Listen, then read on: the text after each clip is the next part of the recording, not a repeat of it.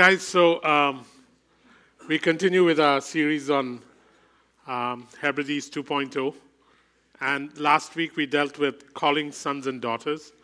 And so, again, uh, every week I'll just have to recap for those who weren't here last week or the week before. This was a word given to us at the beginning of the year when we went to Stornoway off the coast of Scotland, where in the 1950s there was a revival called the Hebrides Revival felt God saying that this is what I want to do again on earth. I want to ignite it through you guys. And here is the promise I give you for the young in particular, between the ages of maybe 14 and 40. And this is what I'm planning to do amongst them. And so um, this was a promise given. And that's why it's called Hebrides 2.0, because it happened on the island of Hebrides off the coast of Scotland 50 years ago. And God will do it again. And so here was the promise given I am going to send a purifying fire. I'm sending a purifying fire from heaven that will burn up all religious and historical junk. I will come into this revival upon the earth as the divine warrior. And as the divine warrior marches, I will deliver young men and women from nations into the kingdom. And I'll call them to myself as sons and daughters and invite them into the circle of dancing, abundance, and joy before the lion and the lamb. And they will become a torch bearing generation that goes forth and will not return home empty. That is a promise given. And so we've been, we've been working our way down from purifying fire. And today, uh, last week we did calling sons and daughters.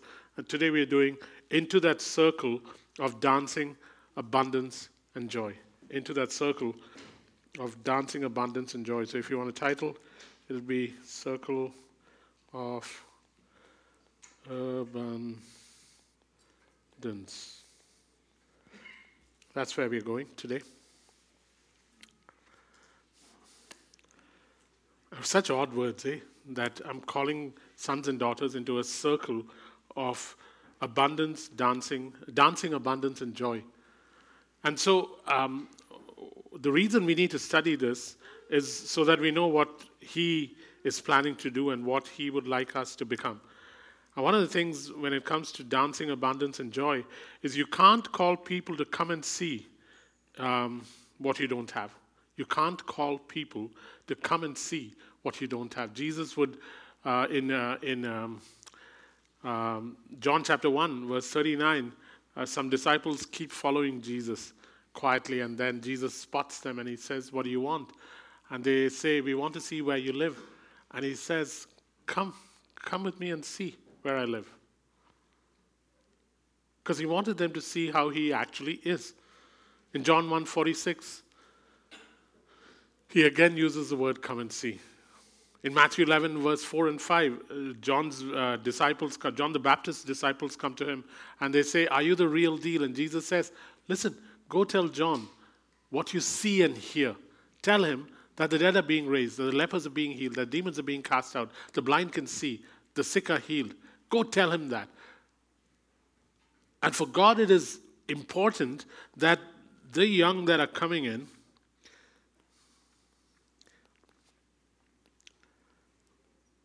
will step, will have a circle of dancing, abundance, and joy to step into.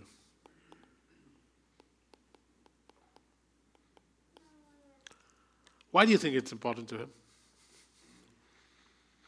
Hi, Jaya. Why do you think it's important to him? Why can't he just leave this bit alone? What is the opposite of this? Standing still, lack or insufficiency. And we're not talking about money, please. And uh, neither joy nor happiness nor sadness.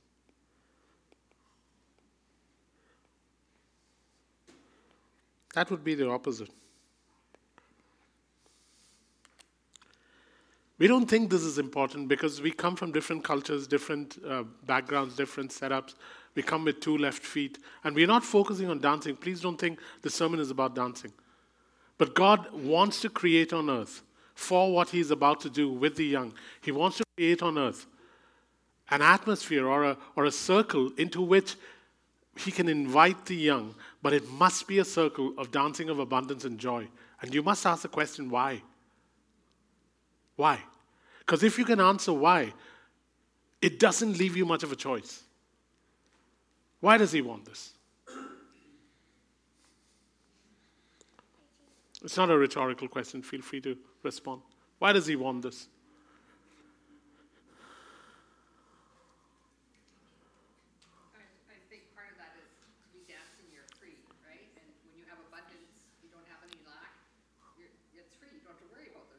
Okay.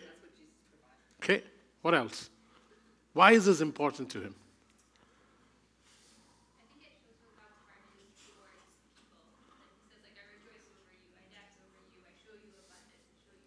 Yep. Those are actual scriptures. Why, what else? Why? Yeah, man. He is a blooming, happy God. And uh, by blooming, I'm adding that because it really blooms. He is a happy God. He is a joyful God. It is, it is the essence of his nature. This is who he is. He's inviting people into his nature.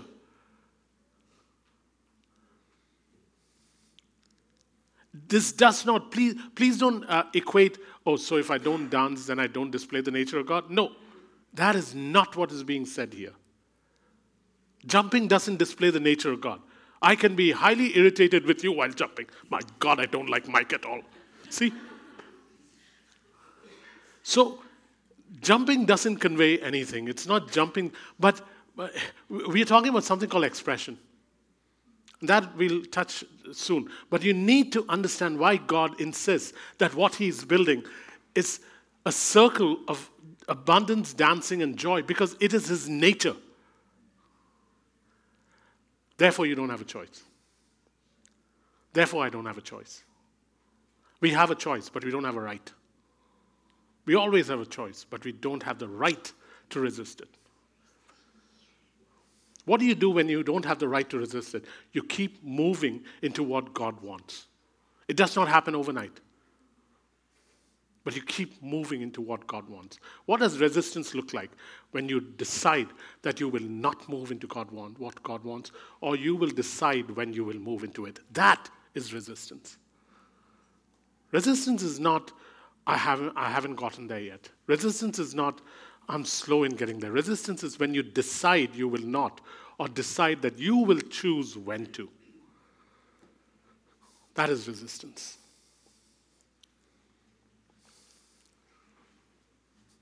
This is what he is planning to do. For us to revive the earth, the joy of the Lord must infect and then go viral. For us to revive the earth, the joy of the Lord must infect and then go viral.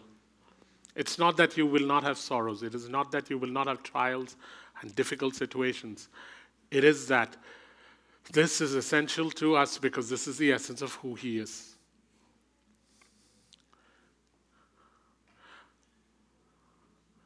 The ultimate, John Piper said this the ultimate intent of God in all his creation is joy. The ultimate intent of God in all his creation is joy. That's why he created. That's why every evening he'd put his feet up on a chair in heaven and he'd say, hmm, It is good. And then, when seven days was finished and he made man, he said, This is really good. The ultimate intent of God in all his works is joy. And if that doesn't become my essence, if lamenting, if woe, is complaining, bitterness, gossip, slander, finding things about people that can fuel my bitterness, if that is where I'm living, then you are a weak Christian because the joy is Whenever joy is absent, weakness is absolute. Let me say that again. Whenever joy is absent, weakness is absolute.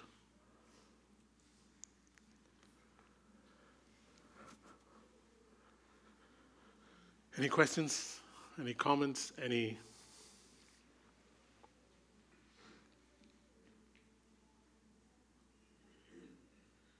Anyone? Yeah. Um, mourning is not the absence of the joy that you have in the one who gives you hope. So I can stand over my dad who is dead and is cold and look at him and weep and then know that because he made the choice, I will see him again, he will see me again in every situation on earth where there is mourning or sorrow or pain or tears, because of Christ, there is always joy breaking through. We don't know how to find it. And we are surrounded by people who fuel the mourning. But what if we were surrounded by people that are able to bring in glimmers of joy in every sad situation? What do you think the prophetic does? The prophetic allows us to grasp joy that is at the end. What is the book of Revelation about? That in this darkness there is a time coming. What is Jesus' intent on earth? Guys, I am making all things new. So, in every darkness, in every sorrow, there is, for, especially for believers, there is joy. And for unbelievers, there is us bringers of joy, carriers of joy. Those stories that Bob was talking about, they all bring joy. We are distributors, delivery mechanisms of heaven. we are delivery boys and girls for heaven, distributing what heaven has. One of the things you will never find in heaven is the opposite of joy. It is known for that. And it is missing in the church. And we don't have the right. We don't have the right. We have the choice, but we don't have the right.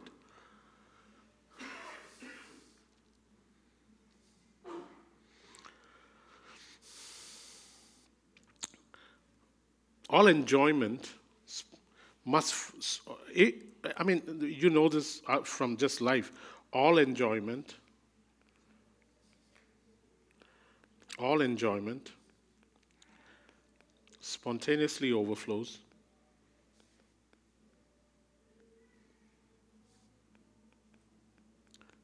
Who's doing Sunday school today? And? Wow. They seem quite joyful there. All enjoyment spontaneously overflows into expression. All enjoyment spontaneously overflows into expression. Lovers express their love. Readers express delight when they read a story or read a poem. Players express delight over a goal. Fans express over their club. Um, and it's almost rarely, rarely is it, rarely is joy a planned well thought out emotion.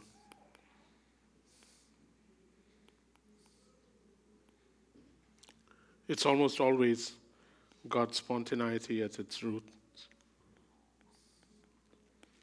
How it is expressed may differ, but it is always from a place which just erupts. That's something we need to realize.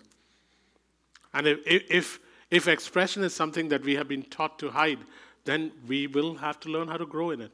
How you express it differs. My expression of joy cannot become the standard. And when a person's expression of joy becomes the standard, then everybody else has to now use that as a measure of expression. And that is wrong. That is when you now force something on, saying, if you don't jump, you're not joyful. If you don't dance, you're not joyful. If you don't go ha ha ha, you're not joyful. I went to a church where they did that. the guy said we need to be joyful. And I'm sitting in the front row, so and they have cameras. not, not like this. This we have only one camera. There they have cameras everywhere. And so the guy says, We have to be joyful now. And the whole church cheers. And I thought it'll stop there. Then he says, Say after me. And then he says, Ha ha ha. And every goes, everyone goes, Ha ha ha. Ha ha ha ha ha ha ha. Lizzie is laughing. And so that was their way of joy. So it became a standard, and I'm thinking about like because the camera was on my face, I also had to go ha ha ha, and so because I was one of the speakers, right? So you have to be joyful, but you can't enforce a measure of joyfulness. That is when your standard becomes everybody's standard. But expression must be there. And if expression is not there, then you need to begin to ask God to bring wholeness into your life. You need to begin to ask God to bring wholeness into your life because I need healing. And God begins the process. Sometimes an expression is a sigh, sometimes it's laughter, sometimes it's your feet tapping, sometimes it's dancing. But joy is expressed. And God is saying, I want to create a circle. I mean, look at your children. You know when they're joyful, don't you? We know it every Sunday. Those kids just don't know how to be sad for a while. Any questions? Push back if you think this is not true, or not biblical, or not godly, or out of the nature of God, because we are made in the image of God. Our cultures, our, the nations we come from, our upbringing, some of the trauma we've been through, it does affect the expression of joy. But we have a healer. What we cannot do is hide behind those things saying, but this is who I have become. Change. Why? Because there is a God who's saying, I want to create a circle of abundance, dancing, and joy so that I can invite others into the circle so that they don't have to go through what you went through. Let them see me, in essence, as a God who is joyful right off the bat. Questions, comments, pushback, disagreements?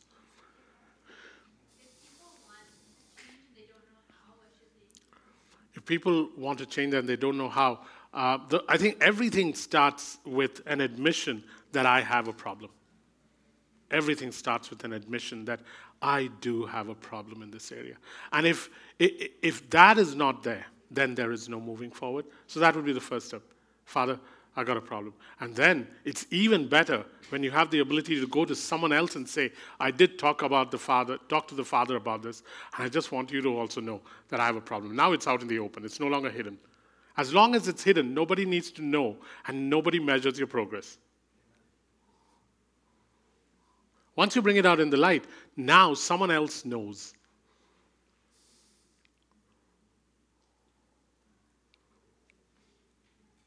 As long as no one knows, no one needs to measure. You don't need to measure either. But once someone says it, now there's a problem.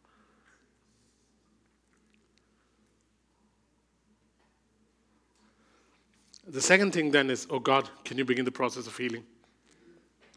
Heal me. How, when you ask God to heal you, He will send situations, peoples,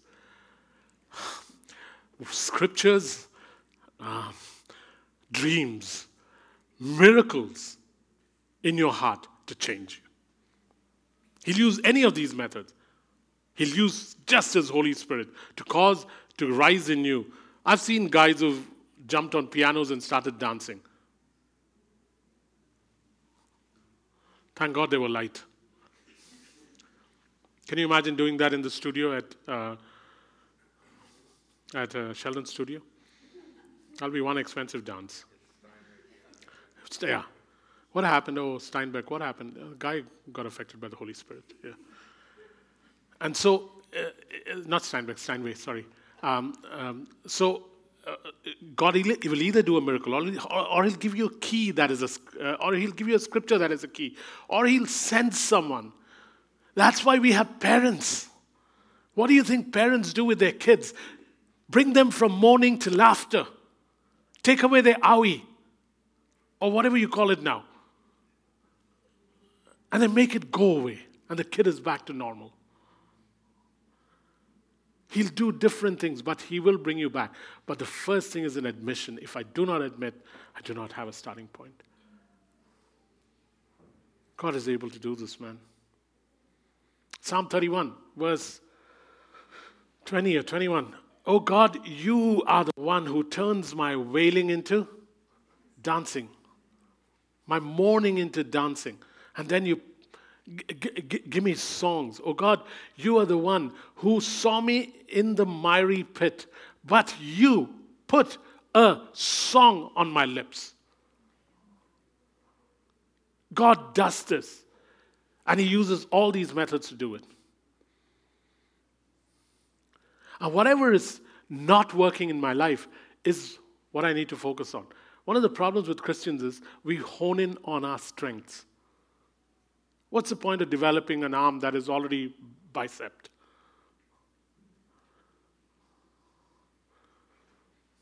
Hone in on something else. No, I'm not looking at you, Jordan.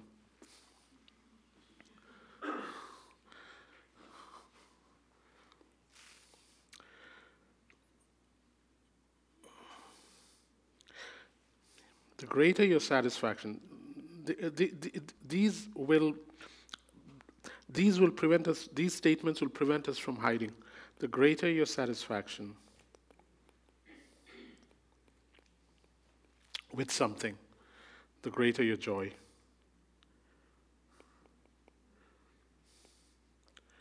The greater your expression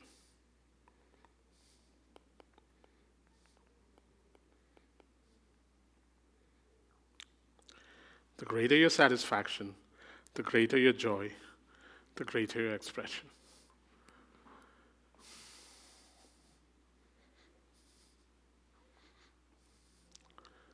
In anything, I'm not talking about God now, in anything, the greater my satisfaction with something, mm, that is so good. Greater your joy, greater your expression. Oh my God, that tasted so good. I'm just imagining things and responding, yeah? In case you were wondering what it was, yeah. I mean, I'll be sitting alone and there'll be this amazing goal that someone who's not even a Canucks scores, and I'll go, Whoa! How does that happen? Where does that come from? Or what does whoa even mean? Expression can take any form. In fact, it is so odd that in Romans 8 it says, God even knows your groanings and your sighs. Sometimes without words, God is already understanding it.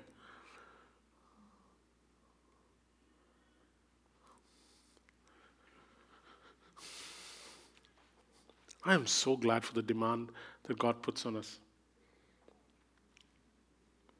So, in, when it comes to scriptures and God, some of the ways that expressions are uh, talked about in scriptures is laughter, song, dance. In fact, dancing and singing were some of the foremost ways of joy. You can look at Psalm 30, verse 11 and 12, which I just read, uh, Jeremiah 31, verse 4, verse uh, 11 and 12, or 11 to 13, Jeremiah 31. And then in uh, Lamentations 5 5, it actually is a reverse. It says, And then my dancing and my singing was taken away when I was sorrowful. And so it is this idea of when it comes to expression, some of the ways a congregation expresses joy is through these methods. We cannot avoid it. We have to create this for others to come and find it normative. It's not my thing, true, but it is God's thing. This doesn't mean all of us have to become uniform and do the same thing. It just means that this is something we do not resist.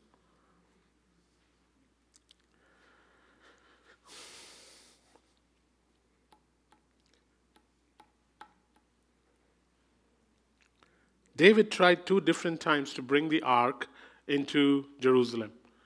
First, it was 1 Samuel 6, sorry, uh, 2 Samuel 6. He tries to bring the ark into Jerusalem. But that was the second time. The first time he tries it in 1 Chronicles 15. Both times he came with dancing. But in the first time, it brought death. The second time, it brought life. So just because there's laughter and dancing and song doesn't necessarily mean it aligns with the intents of God. The first time he came with dancing, you know what happened? Uzzah and Ahio were frizzled. The second time he comes with dancing, there's protocol to even the expression that we have as a congregation. And then the, here's the other thing. When David danced or when Miriam danced, you'll find in David's dance in uh, Second Chronicle, sorry, first, uh, Second Samuel six, you'll find that he's leading a procession of about thirty thousand men, and he's an extension of the entire congregation. We don't do these things alone. When we come together as a congregation, we do this together. You stand, and you're not doing your own thing before God. You are an extension for the entire church. So when Eli and I stand there, or when Jordan stands here, when Bishop stands here and sings, you must see yourself as I am an extension of this entire congregation. To think that you are part of a music team is an anathema. When he drums, if he thinks he's a drummer on a music team, it is not the way this functions. When Miriam begins to sing, she is leading all of Israel in the song of Moses and the song of Israel, given by God for an entire congregation. When we sing, I know He rescued my soul, and I start jumping here, I'm not jumping for my own. I'm jumping so that I can be someone who, on one hand, leads the congregation in action like Miriam did or like David did. And I'm doing it not for my sake, because it's clumsy, I don't jump high, I carry a lot of weight, I run out of breath, but I will still do it for one reason alone. Because one, I must lead the congregation, and two, I must be an extension of all your thinking and doing. Even if you don't do it, well, then I'll represent you. Do you know what happens when people begin to think like that? That it might be difficult right now for you to raise your elbows. It might be difficult for you right now to move your feet. It might be difficult for you right now to look foolish, but let me do it for you.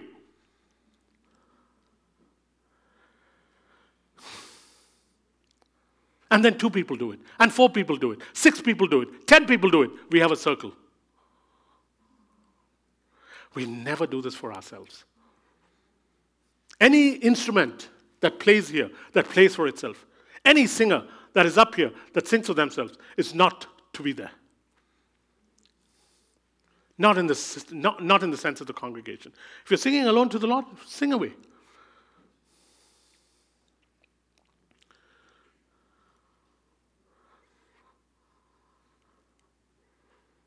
And there is protocol.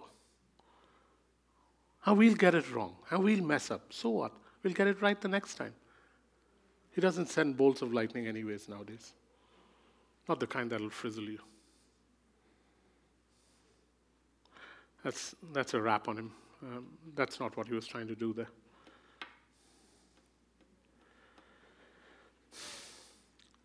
What is the difference between David bringing in the ark the first time with dancing and two people dying, and David bringing in the ark the second time with dancing and everyone full of life. The difference was one was enthusiastic and uninformed, ignorant of the holy.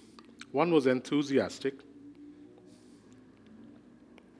One was enthusiastic but uninformed and was ignorant of the holy. I'm just going to call it the holy instead of the holiness of God.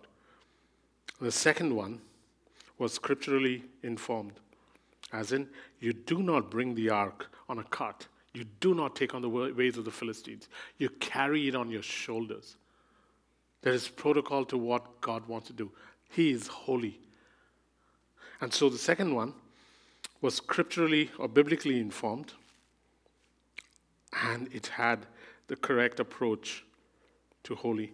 In all our expressions, uh, even though they are spontaneous, we, because we follow a God of order who lives in us, a God who is holy, we know this. And if we get it wrong, we can fix it tomorrow.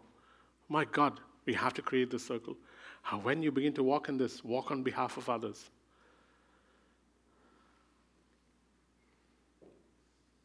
Any questions on any of this?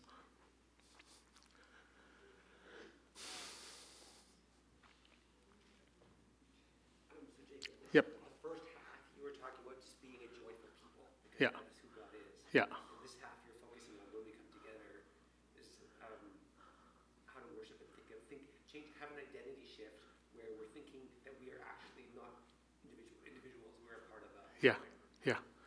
I give you my word, every time I change a song, or every time she has a set of songs and she changes a song, when I do it, I'll tell you why I do it. Because I know that the Holy Spirit wants to take the congregation somewhere else or somewhere that I did not know.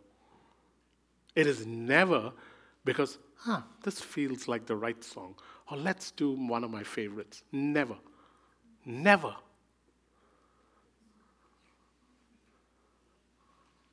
That'd be so self serving, so my God and me. He teaches you a prayer, and he doesn't say, My Father who art in heaven. He says, Our Father who art in heaven.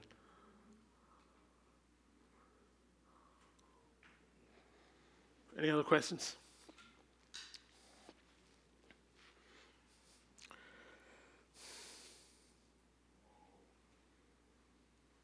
And it's not a duty. Huh? It's not some worship ritual. I mean, um, Don and uh, Kezia just celebrated their wedding anniversary. What if Kezia, in the middle of dinner, said, Why are you doing this, Don? And Don says, It's my duty. That's it. That's the end of that at night. You might as well go talk to your cat. Yeah.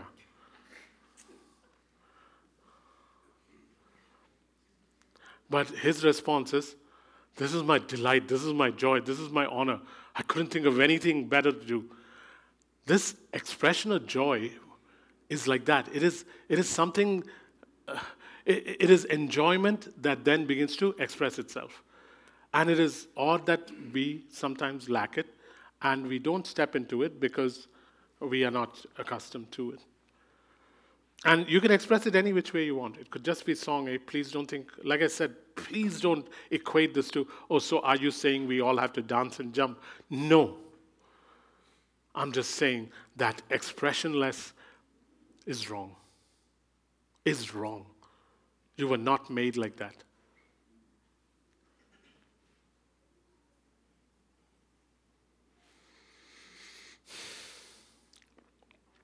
Because we come from different cultures, there'll be different styles, eh? Sometimes it'll be spontaneous, sometimes it won't. That's okay. I'm taking away any excuse we have of resisting this. How shall we honor God in worship? And I'm not even saying in a service. How do you honor God, whether you're with two people or yourself or you're in a congregation? How do you honor God in worship? By enjoying Him. By enjoying Him. By enjoying Him. You must come with this attitude every time you are about to worship. And worship is not just songs, worship is not music, but let's take anybody.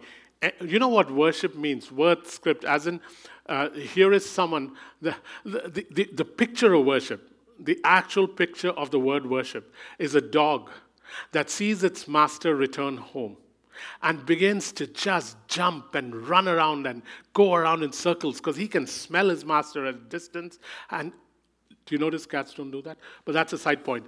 And the dog begins to run around and jump up and down because he can smell the master at a distance. And he smells the master at a distance, and that is the very expression of worship. And so it requires that be you with a person or be you with God. One of the reasons God gave us relationships on earth is so that we can understand how to approach Him. But he did not find a companion that was suitable for Adam. So he created one, specially made. So that intimacy and companionship may be something real on earth. So that we can transfer it into the spiritual. So that he can write Ephesians 5 25 to 30 later and say, As a bridegroom is with his bride. So that he can write Song of Songs and describe what it is to be in a relationship. And so the intent is in any such place where there is um, worship, there must be an enjoying of Him. So the question is is that how we enter any time of worship? Do you come with the intent, aha, I'm gathering together with people, and my intent is to enjoy Him with others today?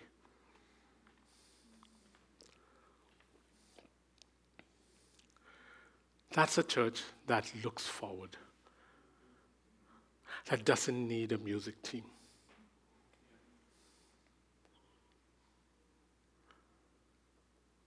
If music brings me joy, then bring your AirPods with you.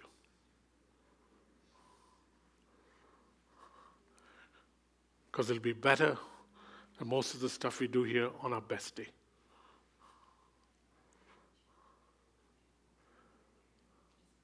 But then, first we enjoy Him. By enjoying Him, that's the first thing. And then what do we do? We try, try, because all of us are in this place of trying. We try and let our delight overflow. Do you notice how sometimes my handwriting gets really clean? And then suddenly something happens. By enjoying Him. Second, try and let our delight overflow. Third, spontaneous expression. When it overflows, that's when spontaneous expression happens. Spontaneous expression happens. To an extent, delight is incomplete if not expressed.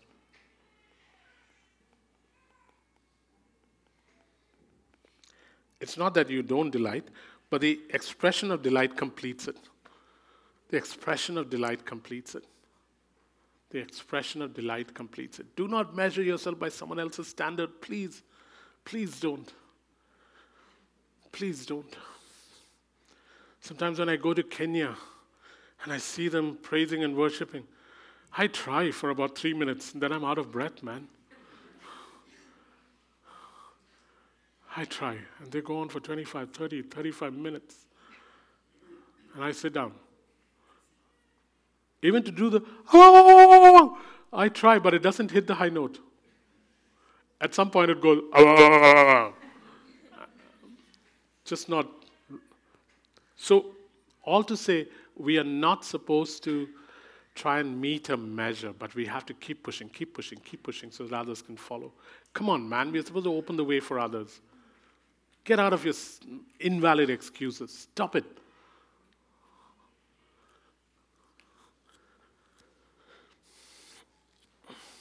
But what, Jacob, what if I'm not feeling like it today? Well, next Sunday you better feel it.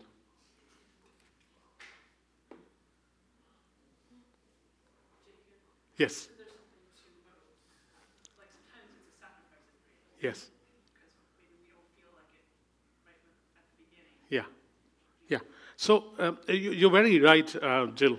And I'm not trying to just agree with you so that you feel good. But um, here's the thing um, this is you or me, and there is something in us called Christ, the hope of splendor, power, laughter, presence, weight, magnificence, majesty. So we have that.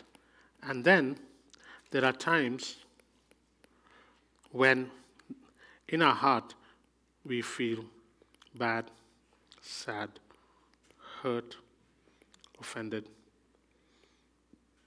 depressed, funked. Funked is an old word. Um, it's odd. Uh, funk is like a dull thing, but funky is groovy. Like I was in New York and they started playing that song. Won't you take me to Funky Town? Come on, Mike. I thought you'll groove to that. I was doing it just for you. okay, so this is what happens. All these things are real in our lives, they do affect our heart. But somewhere inside is this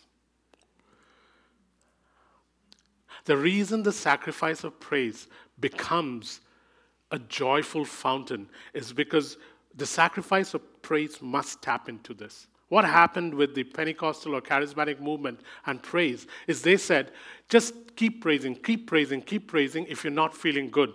And then eventually, if you keep praising, you'll feel good. No, the intent was can you begin to praise and give the sacrifice of praise and reach deep down into where Christ dwells so that his magnificence, power, laughter, weight, splendor, majesty begins to rise up in you?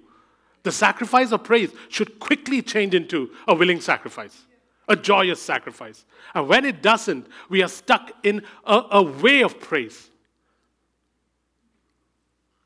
That's the difference. The praise was supposed to break through the sadness, the badness, the um, hurt that I'm feeling, which is very real, which is which grabs my my heart is supposed to be a little closer to my sternum. This is not where my heart is. This is where my lungs are, and so. So my heart begins to feel that tightness of sadness and all that stuff. And then there is Christ who lives here. And then in my sacrifice, it is He who begins to arise. And my heart begins to now feel free from the, from the grip of the hurt and the sadness. And now I go from the sacrifice of praise to, oh my God, I'll do cartwheels of joy because I am right there in Malachi chapter 4. Malachi chapter, uh, Habakkuk chapter 3, verse 17 to 19. Now it's no longer a sacrifice. Though the fig tree shall not blossom, though there be no olives on the thing, I will do cartwheels of joy. Now it's no longer sacrifice. You never sacrifice cartwheels of joy.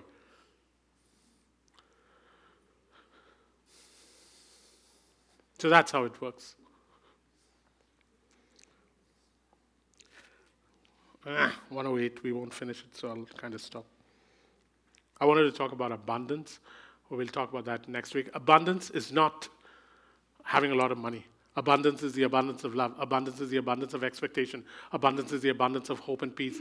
Abundance is great generosity. Abundance is so many other things. And only a small part of it is having no lack. But we'll talk about that next time. Let me just conclude with the um, joy and the dance.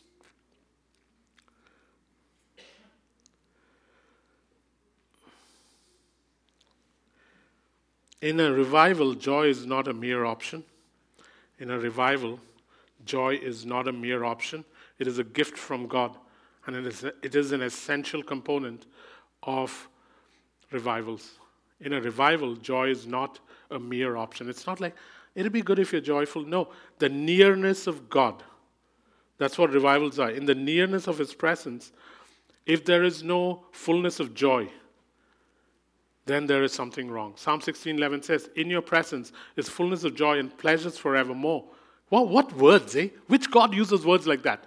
In my presence is fullness of joy, as in no limit, overflowing. Fullness is not getting to the top of the cup. It's not, it's not getting till here. Fullness is always overflowing. And he says, In my presence, in my presence, Jacob, is fullness of joy. And then he adds, and pleasures forevermore. Pleasures are things you really, really enjoy. So, what's missing?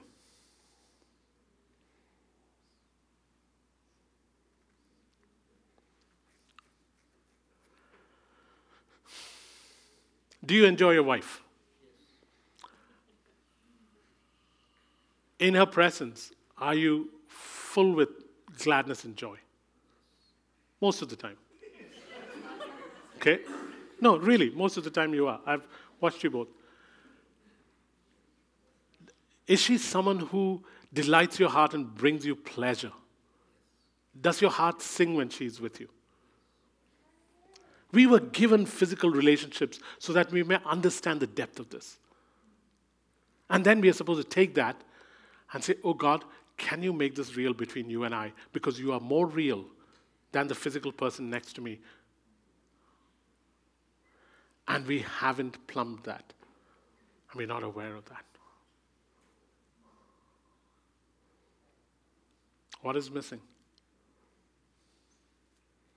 Can I put on your tombstone? Here lies a joyful person. Or will I be lying?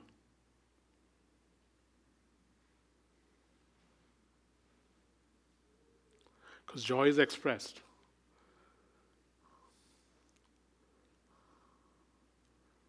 Can I put that on your grave?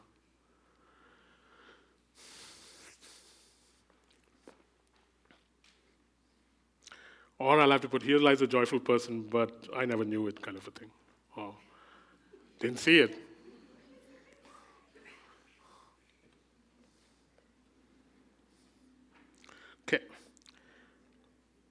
God is not, here's another thing. Uh, this is so important, eh? God is, this is not my line, it's uh, some famous person's line. God is not worshipped where he is not treasured. It's either Tozer or Piper. He is not treasured. God is not worshipped where he is not treasured and enjoyed. God is not worshipped where he is not treasured and enjoyed. And this is not Tozer or Piper, it's Jacob. Others must see the pleasure. Others must see in you the pleasure to be had in Him. Beautifully. Eh? Others must see in you the pleasure to be had in Him. So sometimes when I'm unable to worship, I must question this. Because there might be days when Don might be really sad and uh, things didn't go well at work. Um, he met a bear when he was walking in Vernon. Uh, he is super hungry, super sleepy. And then, just when he's feeling all that stuff, along comes Kezia. And suddenly, he seems okay. God is not worshipped where he's not treasured and enjoyed. And sometimes when we struggle with worship, it is not the music, it's not that you've had a bad day. You're not able to locate the treasure, and you have not learned how to enjoy it. And it happens to all of us. And where he's treasured and where he's enjoyed, even if the expression is a sigh or an imaginary hug, it'll begin to grow.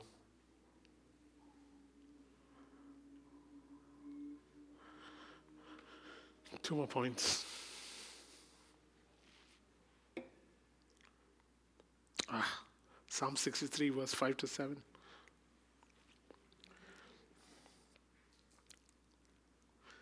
It's such a cool scripture. Psalm 63. You know, C.S. Lewis used to say that he used to read the Psalms so that he can begin to have the same delight that made David dance. What a reason to read Psalms. Psalm 63, verse 5 to 7. But before I say that, I mean, when you read the verses, it's so beautiful. It, it talks about the depth to which you can enjoy God, but uh, the way David describes it. But here again, what C.S. Lewis said I read the Psalms so that I might discover the delight that made David dance.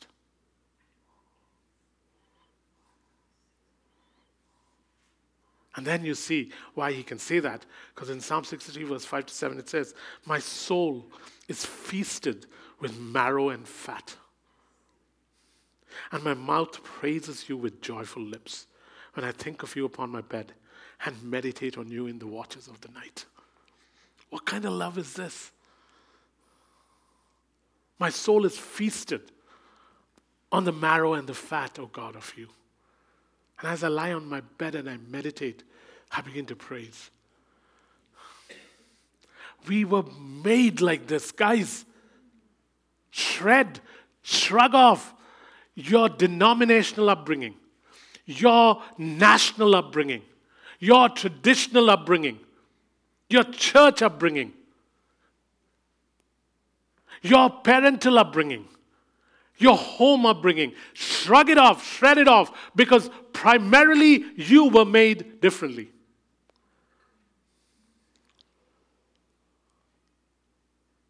And then there are times when Someone can be so depressed because of great sadness, great trauma, great trouble that it seems impossible.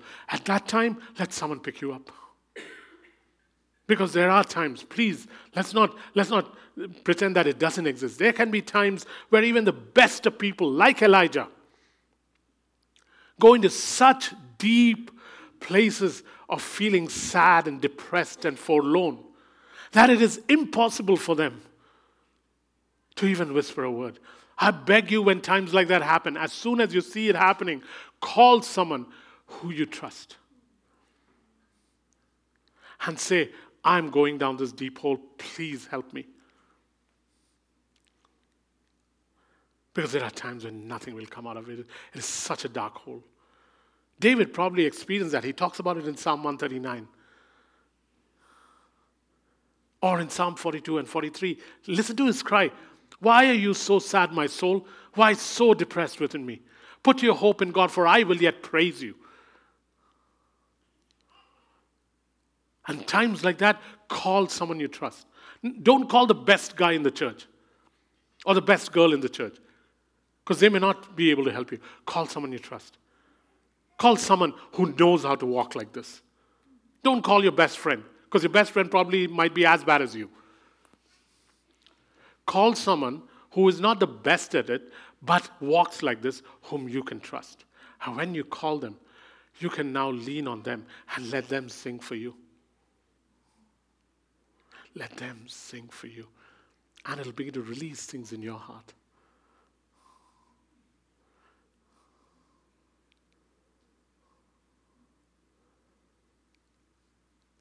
Saul's advisors knew this. Saul is being tormented. Saul is feeling like everything is lost and done. And his advisors say, But there's a small boy, there's a young boy, not small boy, young boy, ruddy complexioned, plays the harp. Ask him to come. And he begins to play.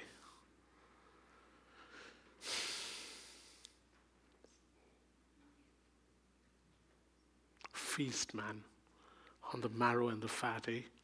Because what is worship if it is not banqueting on God's glory? Father, we as a church come and we so want this. As I look around this church while I was teaching, I know that at present the Spirit of God in this church is stirring us up. Everybody here wants this. We don't know how to get there. We are scared of what we'll have to let go of. Just the thought of freedom frightens us. It's very odd. We like freedom, but sometimes being invited into your kind of freedom is frightening. Because it's a loss of everything I can hide behind, every security blanket, everything I can protect myself with, everything that'll keep me from being transparent. It, it'll go away. And it frightens us, oh God. But if you, oh God, want this circle of abundance, dancing, and joy, then you will have to help us because we long for it, but we are so scared of it. We don't want it to be hysterical, dramatic, emotional only because we saw what happened to David. But I want to represent someone else. They want to represent me and someone else. Till this church becomes a circle of abundance, dancing, and joy, oh God. Grant it, Father, Father. Grant it, oh God. Only you can do this work. Bob Cron stood here and said that he was there at the beginning of the church and he sees how far it's come. Once more, once more, Lord, once more, do it again. Bring us to a place where we become a circle of abundance, joy, and dancing so that others can come in. Sons and daughters that you're calling from the nations into the kingdom can come and say, Ah, found a place where freedom